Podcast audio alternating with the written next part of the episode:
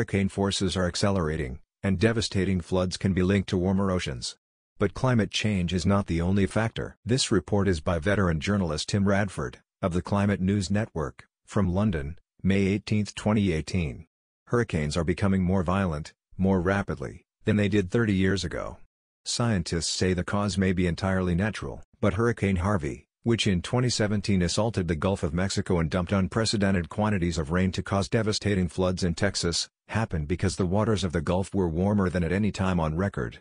And they were warmer because of human-driven climate change, according to a second study. Both studies examine the intricate machinery of a natural phenomenon. The tropical cyclone. Researchers from the Pacific Northwest National Laboratory looked at how fast four of 2017's hurricanes, Harvey, Irma, Jose, and Maria, intensified. Episodes in which maximum wind speed rose by at least 25 knots, which is more than 46 kilometers per hour, within a 24-hour period.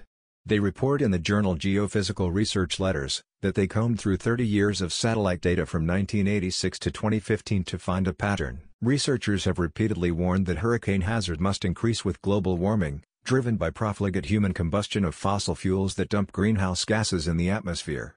Hurricanes will hit higher latitudes and deliver more damage within the Gulf of Mexico. But climate change is only part of the answer. The latest study did not find that storms were intensifying rapidly more often than usual. But the researchers did find that when a storm grew at speed, it became much more powerful within a 24-hour period than such storms did 30 years ago. Wind speeds had gained 3.8 knots, or 7 kilometers an hour, for each of the 3 decades. And although hurricanes are driven by the warmth of the upper ocean, the researchers decided that rather than overall ocean warming, in this case the biggest factor was a natural cycle called the Atlantic Multidecadal Oscillation, which in its present phase, tends to make ocean waters warmer in the central and eastern Atlantic, the spawning ground for Irma, Jose, and Maria. But when Harvey hammered the Texas coast in August 2017, the waters of the Gulf of Mexico were warmer than they had ever been. And scientists from the National Center for Atmospheric Research report, in the journal Earth's Future, that they calculated the rate of evaporation as the hurricane winds raced over the water and compared it with the levels of precipitation over the city of Houston. To make a hurricane happen at all, ocean temperatures need to reach 26 degrees Celsius. When Harvey gathered its strength and its moisture, the Gulf waters had tipped 30 degrees Celsius. Kevin Trenberth, a senior scientist with the National Center for Atmospheric Research, stated, "We show, for the first time, that the volume of rain over land corresponds to the amount of water evaporated from the unusually warm ocean.